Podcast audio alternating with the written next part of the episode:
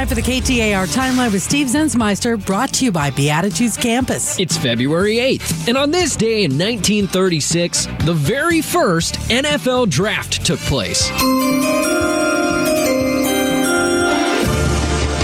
The first draft came way before even the first Super Bowl. It took place at the Ritz Carlton Hotel in Philadelphia. The draft was thrown together because the league didn't want teams bidding against each other for the best players. So they decided to let the worst team from the previous season pick first, something that they still do today. This was the first and only NFL draft to have nine rounds. Today's drafts are only seven.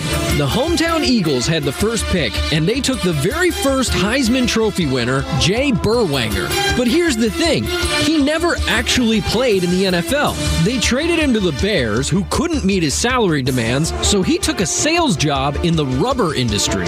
Another interesting fact the third overall pick was a guy by the name of Bill Shakespeare. No relation, as far as I know. It was the inaugural NFL draft, and it happened on this day in 1936.